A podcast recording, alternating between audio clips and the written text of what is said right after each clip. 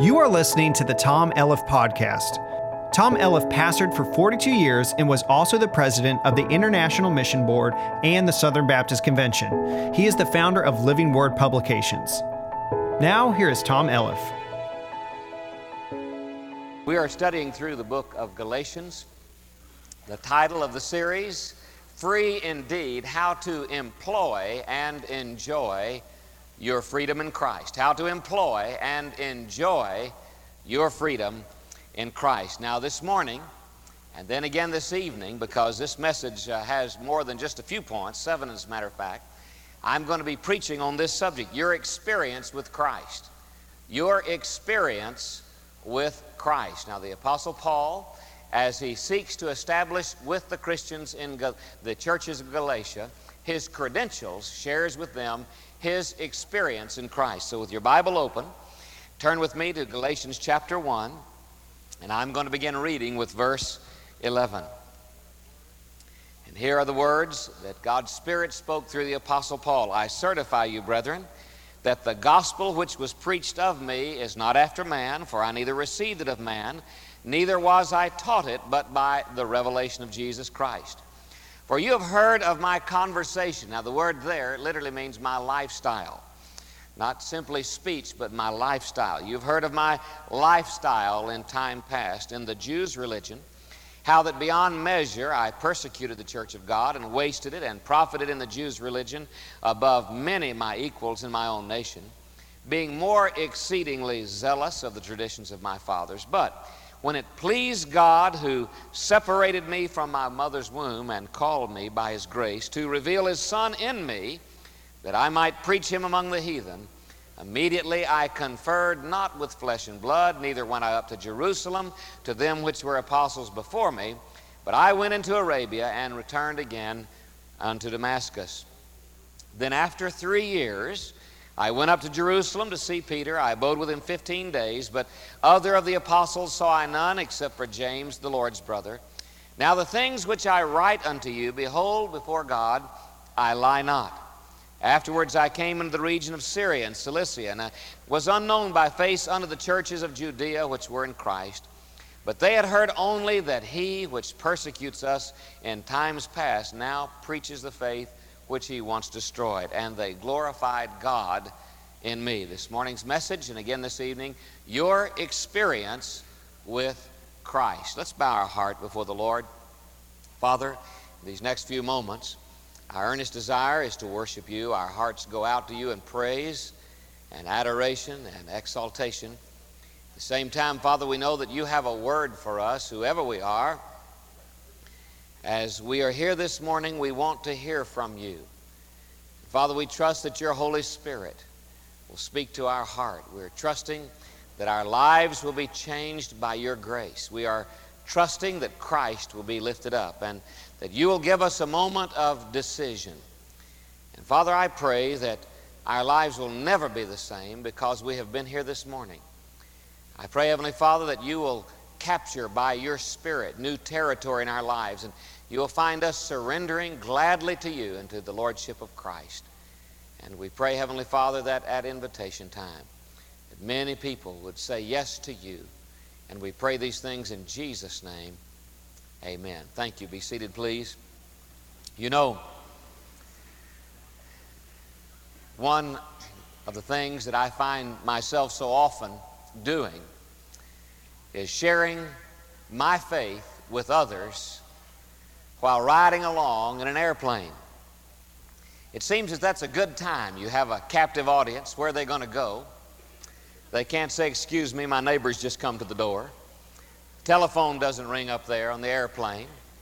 And uh, the people in front of you and behind you can't hear you very well because of the roar of those jet engines.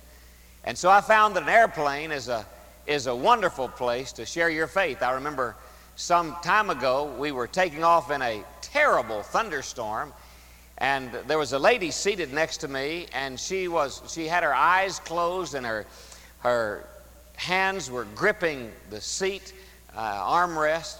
And i just said lord w- would you give me some way of of sharing with her? And and i'll never forget when we finally leveled out after going through this terrible thunderstorm and lightning storm she turned to me, and, and I suppose this is the most unusual question I've ever been asked. She said, Have you ever had lightning strike your waterbed?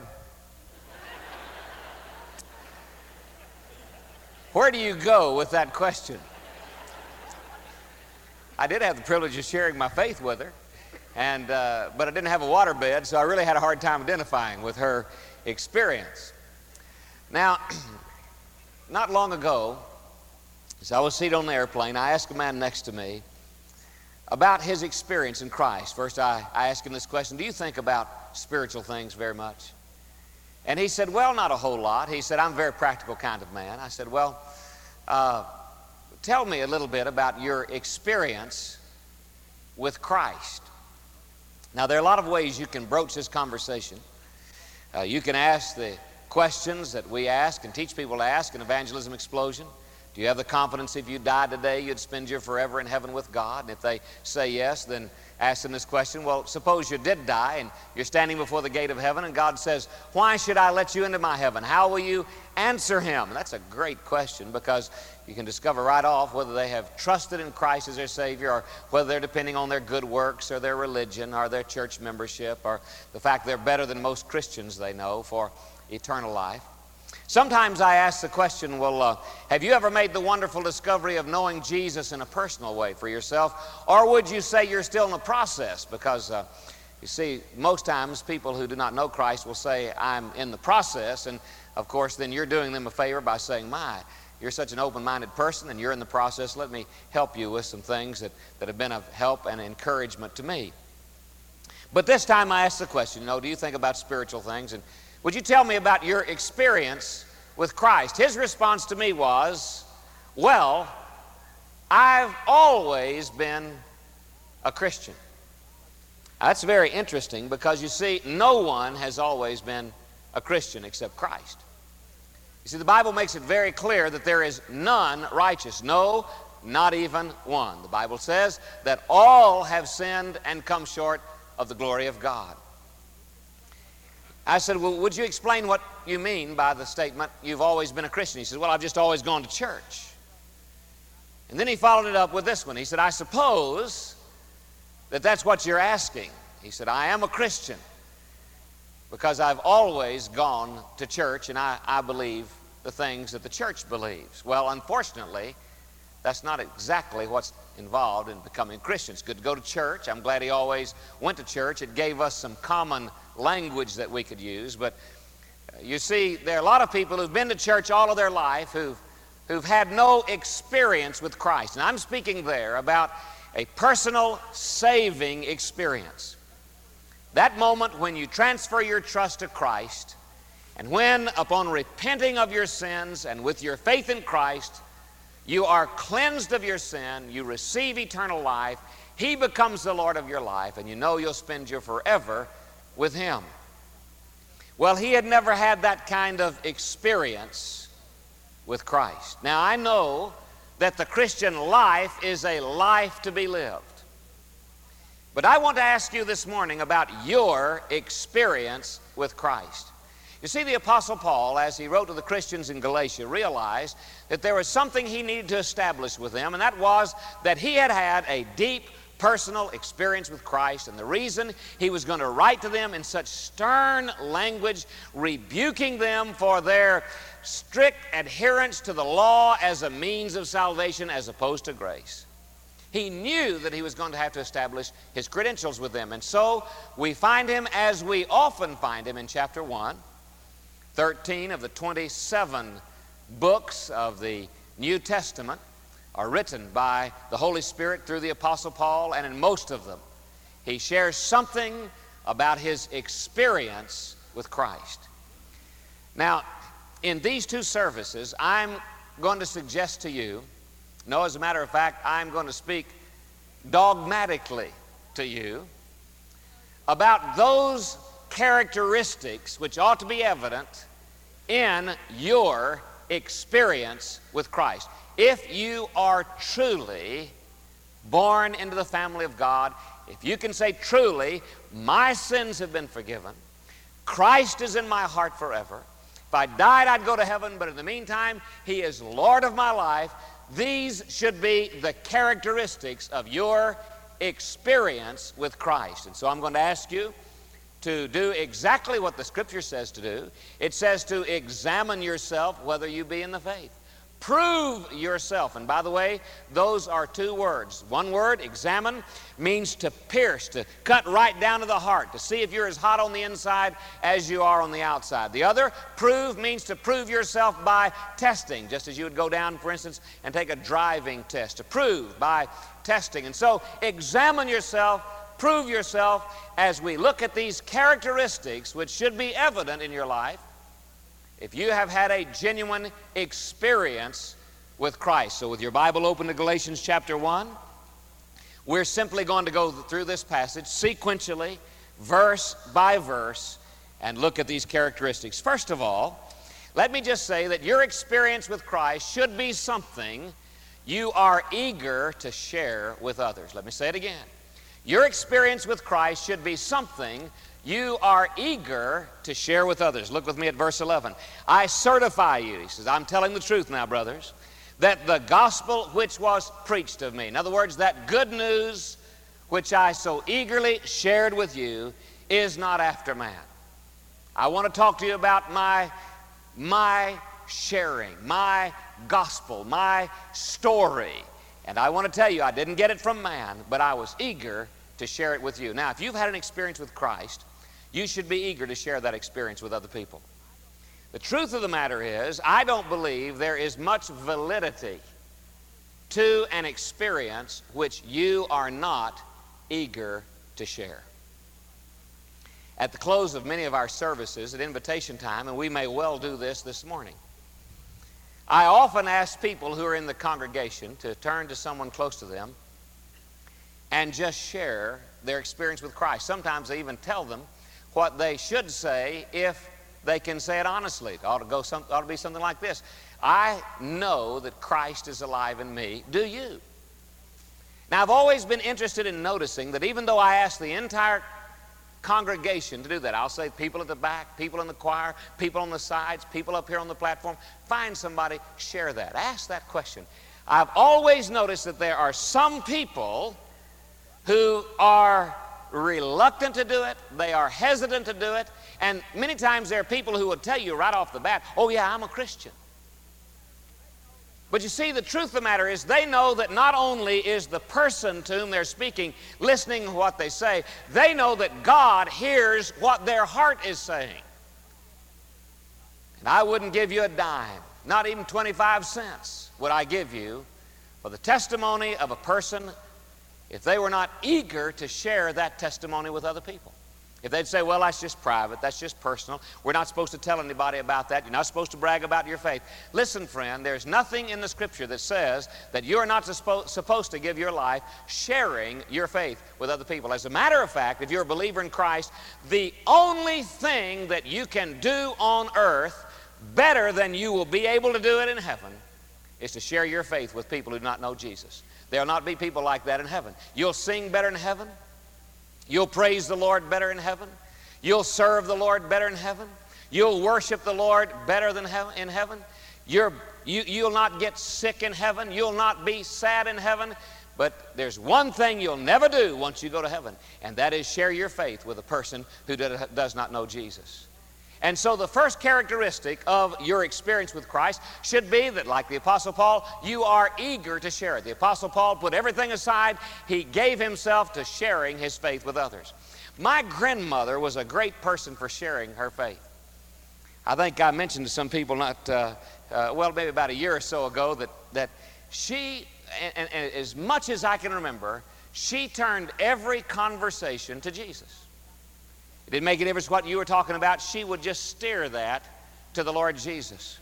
In our family, we laugh about an experience some years ago when she and my grandfather were living in Fort Fordyce, Arkansas. Now that's down on the in the south central part of Arkansas on the Cotton Belt Railroad, and their house was about two blocks away from the railroad tracks. And back some years ago, a whole lot more than today, these men would ride the rails, these hobos, you know, and they would, they would ride the rails and they'd get off just on the outskirts of town and they'd come into the, the houses like theirs, which was out sort of on the edge of town, and um, they, they just bum food. Now, my grandmother was a, was a true Southern lady, but she always shared the gospel. Uh, she shared it with, she'd share it with a, a fire hydrant. She'd share it with a tree. I mean, she just loved to talk about Jesus. And this man came to the door of her house, walked up on the porch there and knocked on the door, and, and um, she went to the door and she recognized right off the bat it's the guy who's panhandling. He wanted some food. And uh, she said, Just a second, I'll go back to the kitchen and get you something. And uh, at the kitchen, she decided that, that she ought to ask him to come around to the back door if he was going to eat. And, and so she stopped making the sandwich that she was making and she walked back through the living room to the front door. And as she approached the screen door, she just she just overcome with a desire to witness to him she said are you prepared to meet the lord and this guy's got his big, guy's eyes got as big as saucers. He jumped over the banister and the hedge and ran across her lawn and down the street. She never saw him again. And she thought that is strange behavior until she looked down and the, the knife that she had in her hand was dripping with strawberry jam. No wonder the guy ran when she said, Are you prepared to meet the Lord? This crazed woman was coming through the screen at him. The greatest joy I have in this world is the joy of sharing Jesus. I tell you, until I die, I'm going to run for Jesus. And if I get to the point where I can't run for Jesus, well, I will walk for Jesus. And if I can't walk for Jesus, I'll crawl for him. And if I can't crawl for him, I'll scoot for him. And if I get where I can't scoot, put me in a wheelchair and I will roll for him. And if, the, if I get to the point where I have to go to the hospital, I'll roll over in bed and share Jesus with my roommate. And if I can't roll over, I will look up at the doctors and nurses and tell them about Jesus Jesus. And when I come to that point where I die, I want to die saying, Let me tell you about, and I want to enter heaven saying, Jesus, I was just telling them about you. I mean, I love to share my faith with other people. And I believe if you have had a genuine experience with Christ, instead of saying, well, you know, we're not just supposed to share like that, we're not supposed to be bold, we're not supposed to offend people. Listen, don't be so afraid you're going to offend someone that you never challenge them and that you never confront them with the fact that every one of us has an eternal destiny, and a million billion years from now, everybody in this room and on this globe is going to be either in heaven or hell. So if you have had a genuine experience with Christ, it should be something you are eager to share with others. Notice the second characteristic it should be your experience with Christ and not your experience with somebody else. All right? It ought to be your experience with Christ and not an experience you had with someone else. Look at verse 12. For I neither received it of man. He said, This whole thing didn't come from man. I didn't receive it of man. I wasn't even taught it by man, but by revelation of Jesus Christ. He said, What I know, I know because of a personal experience with Christ. As a matter of fact, the Apostle Paul went off and spent time asking God's Holy Spirit to be his teacher. He said, I, am telling you about an experience I had with Christ. You say, Brother Tom, you talk about your experience with Christ. Of course, my experience with Christ was an experience with Christ. Was it really? You know, I've discovered there are many people who've had Christian experiences and church experiences, but their experience wasn't with Christ. As a matter of fact, I know of many people who toss and turn sometimes at night wondering whether they're really saved. And the problem is that they can remember everything about that experience except meeting Jesus. You know, said, but the preacher said this. And, and I'm not sure I said it just like the preacher said it. And, and, and they, they, quote those words. I, I'm not sure I really repented. And I'm not sure I just really had enough faith. And, or I remember what that teacher said to me, or I, I remember what my friend said when we, when we all went forward and made a decision. You see, they remember everything about it, but they just don't remember meeting Jesus. A few months ago, when we were over in Israel, and I've laughed about this, I tell you, I, I bet I've laughed about it two dozen times. We were standing up there in the, in the hotel and, and looking down on a, a wedding. It was a it was a wedding, uh, it was a, uh, a, a, a Muslim wedding party.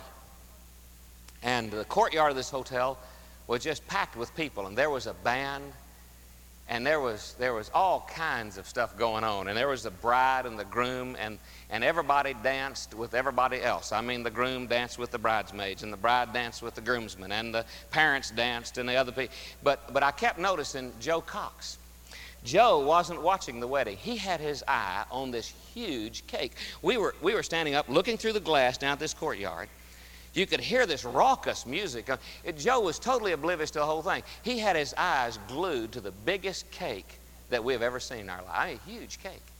And I noticed after a while that Joe, Joe had, had left us and gone down the stairs, and I looked down below through the glass, and he was standing down there about 10 or 15 feet from that cake. And he just had his eyes on that cake. Well, not to be outdone, I thought he needed some supervision, and so I went down and joined him. Mel, I think maybe you were down there, you and Shirley. We went down there to that cake.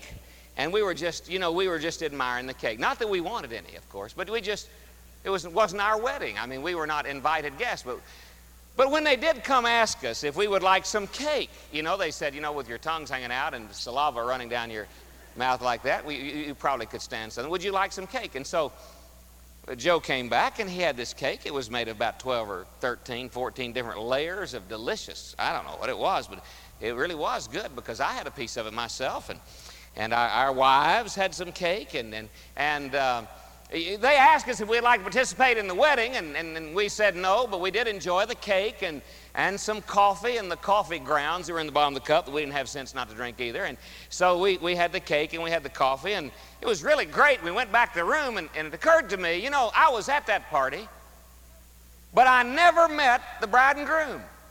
Now, I met their cake, but I never met the bride and groom. Now, there are people, some of you are here this morning. You're at the party, folks. You are here. And you have done so many things. You've admired things about the way you've been a part of that. And there may have been times when somebody said, Would you say these words? Or would you do this? Or would you pray this prayer? And you have had church experiences. You've had Christian experiences. But you see, your experience with Christ has got to be not the experience that you had with a lot of other people or did because somebody said something, but it ought to be your experience with Christ. Do you understand?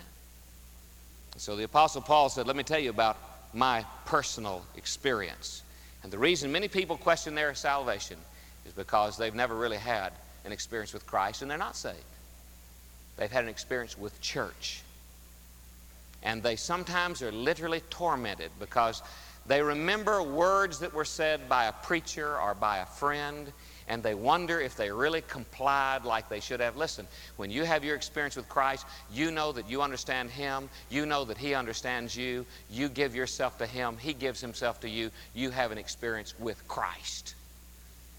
And so it ought to be your experience with Christ, not your experience with someone else. All right, here's the third characteristic.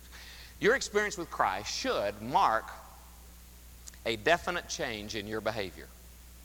Your experience in Christ should mark a definite, a distinct change in your behavior. Now, notice what the Apostle Paul says here in verse thir- verses 13 and 14. He said, Now look, you know my life the way it used to be. For you've heard of my lifestyle or my conversation in time past in the Jews' religion now, just keep your finger there in that passage for a moment. Let, let, us look at all of the, of the Apostle Paul's religious credentials. Turn with me, if you will, please, to Philippians chapter 3. Galatians, Ephesians, Philippians. So it's two books to your right. Philippians chapter 3. I'm going to begin reading with verse 4. Philippians 3, verse 4. Now, here the Apostle Paul says, if anybody has credentials, I have got credentials. Verse 4 Though I might also have confidence in the flesh, if any other man thinks that he has whereof he might trust in the flesh, I more. Listen, he said, I was circumcised the eighth day of the stock of Israel. Not only that, he said, I was from the tribe of Benjamin. I was a Hebrew of the Hebrews. As touching the law, I was a member of that select group, the Pharisees. Concerning, the de- uh, concerning zeal, I outdid them all. I persecuted the church. Touching righteousness, which is in the law, I was absolutely blameless. But he said, There came a time in my life when those things that were gained for me, I counted, and the word there is dung. I counted refuge. I counted loss for Christ. There came a moment, the Apostle Paul said, that marked a distinct change in my behavior. You've heard of my lifestyle in time past in the Jews' religion. How beyond measure I persecuted the church of God. I wasted it and profited in the Jews' religion above my equals and above many of my equals in my own nation. I was more exceedingly zealous of the tradition of my fathers. Nobody could outdo me, the Apostle Paul says. But there came a moment when my life was transformed. Now look this way. I want to see the whites of your eyes. Friend, Jesus revolutionizes the life of any person he enters. The worst mistake you could ever make is to say to someone you call a friend, Look, if you'll trust in Jesus, he'll take you to heaven, but don't expect any overnight changes. Now, where did you get that? Why can't you expect some overnight changes? You have been born again.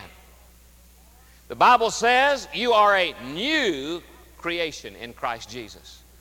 Old things have passed away. Behold, all things have become new. You have met the King of Kings. You have met the Lord of Lords. You have met the Creator and the Sustainer of the universe. You have met the one who is perfect and yet died. You have met the one who died and yet rose again. You have met the one who rose again, walked on this earth, and ascended to heaven. You have met the one who is coming again for his church, the bride. You have met the one who will rule and reign forever and ever throughout all eternity. Who said you can't expect any overnight changes? If he is not good enough for overnight changes, friend, he is not good enough to save you. You say, Brother Tom, do you mean that believers in Christ don't struggle with sin? Sure, they struggle with sin. But I'll tell you this sin is never the same to a person once Christ enters their heart. If you don't believe that, you read 1 John chapter 3, verses 6 through 9, and it will tell you that you will not be able to keep on committing the same old kinds of sins in the same old way with the same old attitude and the same old kind of heart and the same old love for them because His seed is within you, it remains within you, and you can't do it if you are truly born again. And those are the words of the Scripture, not the words of Tom Elliff. When Christ enters your life, you ought to expect, you ought to anticipate there will be a marked difference in your behavior. Have you ever noticed that the, uh, the words the Scripture uses to describe salvation are always, they're never gradual words. They are always words which have some kind of sort of a a cataclysmic moment in them. Notice, for instance, birth, it is as startling as birth. Adoption, it is as special as adoption. Marriage, it is as specific as marriage. A moment when you're mar- not married, and a moment later when you are married because you've said, I do to one another. And so, your salvation experience, your experience with Christ, ought to mark a change in your behavior one of the most disturbing groups of people in the world to me are those who laughingly say, Yeah, a long time ago I prayed a prayer, but I guess, preacher, I'm just one of those old backsliders. If you start talking to a person like that, and the more you question them, the more you find out that nothing ever changed in their life, to hear them pray today is to have heard them pray 20 years ago. To look at their giving today is to look at their giving 20 years ago. To look at their Bible study and devotional life is to look at their Bible study and devotional life 20 years ago. I'll tell you what, friends, their problem is not that they backslid, their problem is they never front slid.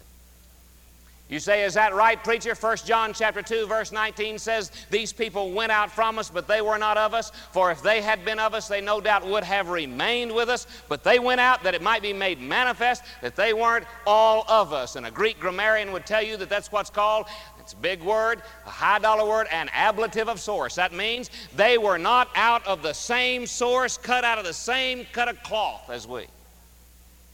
That's the problem. Never truly born again. When you meet the Lord Jesus Christ, it will mark a specific turning point in your behavior. One final thing this morning about your experience with Christ. Your experience with Christ should reveal what I want to call the sovereign grace of God. Your experience with Christ should reveal the sovereign grace of God. Notice what he says as I continue. Verse 15. But when it pleased God, who separated me from my mother's womb, who was in charge of his salvation? It was God. Who called me by his grace. Who called? God called by his grace. To reveal his son in me. He said, This didn't come from me. This wasn't born out of me. God did this as an act of his sovereign grace. We often quote Revelation 3:20, that word of the Lord Jesus to the church. He says, "Behold, I stand at the door and knock. If any man hear my voice and open the door, I will come into him." But what I want you to notice there is that, is that Jesus takes the initiative. It is Jesus that is standing at the door and knocking. It is Jesus who is saying to you before you even know how, knew how to say the name Jesus, I love you so much I have already died for you. An old man was asked one time, he said, What, what part did you have in your salvation? We, we see a change in your life. He said, Well, what part did I have in my salvation? He said, Let's see. He said, I ran from God. Well, what else? Well, I ran from Him some more. Well, what else did you? Well, I just ran from Him.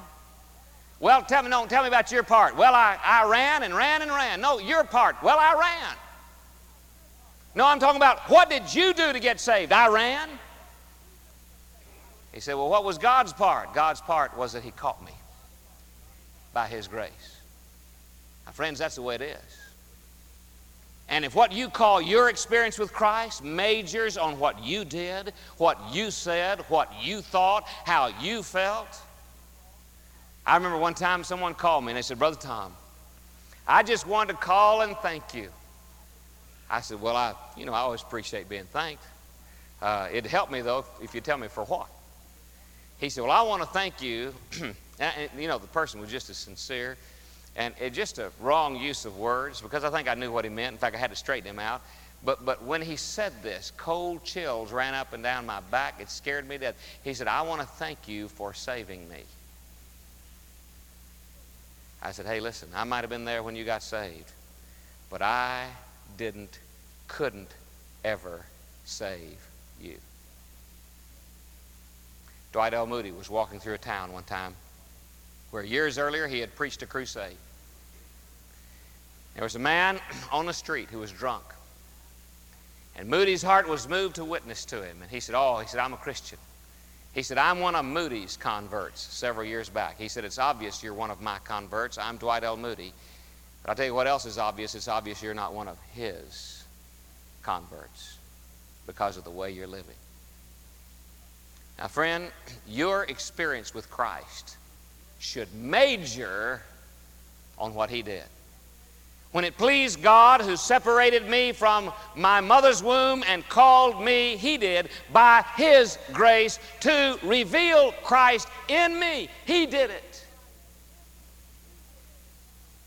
If you have to say about your experience with Christ, well, I would tell you what, I was so terrible, I tell you, but I was smart enough. I turned to Jesus. I went down the aisle. That's my experience with Christ. I prayed the prayer. That's your experience, but it's not with Christ. Because an experience with Christ majors, points to, emphasizes, it reveals the sovereign grace of God. Well, that's enough of this message for this morning. The balance this evening in our worship service. But, dear friend, let me ask you about your experience with Christ. Have you had an experience with Christ? You can. Just a few moments, we're going to stand together. Our choir is going to lead us this morning. We're going to sing that familiar hymn of invitation. Just as I am, without one plea, but that thy blood was shed for me, and that thou bidst me come to thee. Lamb of God, I come. And if your heart's desire is to have an experience with Christ, when you repent of your sin and turn in faith to Jesus as Savior and Lord, I want to urge you to make your way down an aisle. There'll be counselors down here. They'll go with you to a quiet counseling room right off to the side here. Share with you, pray with you, give you some information to help you grow in your faith. And in a matter of minutes, you can walk away from that place knowing that you have had a genuine experience with Christ, that you have eternal life, that all of your sins, whatever they are, are forgiven. They are under the blood, you're washed clean. And He will live within you forever. That can be your experience with Christ. Now, others will be coming. There are people here this morning, some families, who want to come and join this church. Others of you, as singles, who want to become part of this church. These students, many of them, one of the most wonderful things is that when they come to town to go to school, just for those nine months, they transfer their membership to this church, come under the watch care of this church, and begin to grow in their faith. What a testimony of their love for God. So, students, we invite you to come this morning. Young people, teenagers, urge you to come and be a part of this church family. Could be that your heart's desire is to openly confess your faith through the symbol of baptism, as you saw earlier in this service and in every service, where people who say, I've trusted Christ, I want the world to know it. Could be that you want to come and just simply kneel at this altar and pray with thanking God for your experience in Christ. This is your moment to say yes to the Lord. I'm going to lead us in prayer. The moment I say amen, we're going to stand. We'll begin singing that hymn with the choir. And as we stand, why don't you just make up your mind that just as a part of the act of standing, that you'll just step to the aisle without reservation, make your way forward, come be a part of this church, come be a part of the family of God, trusting in Christ as your Savior. Father in heaven, my prayer is that your Holy Spirit now will take what has been preached, what has been said, take your word, speak directly to the heart of each person here.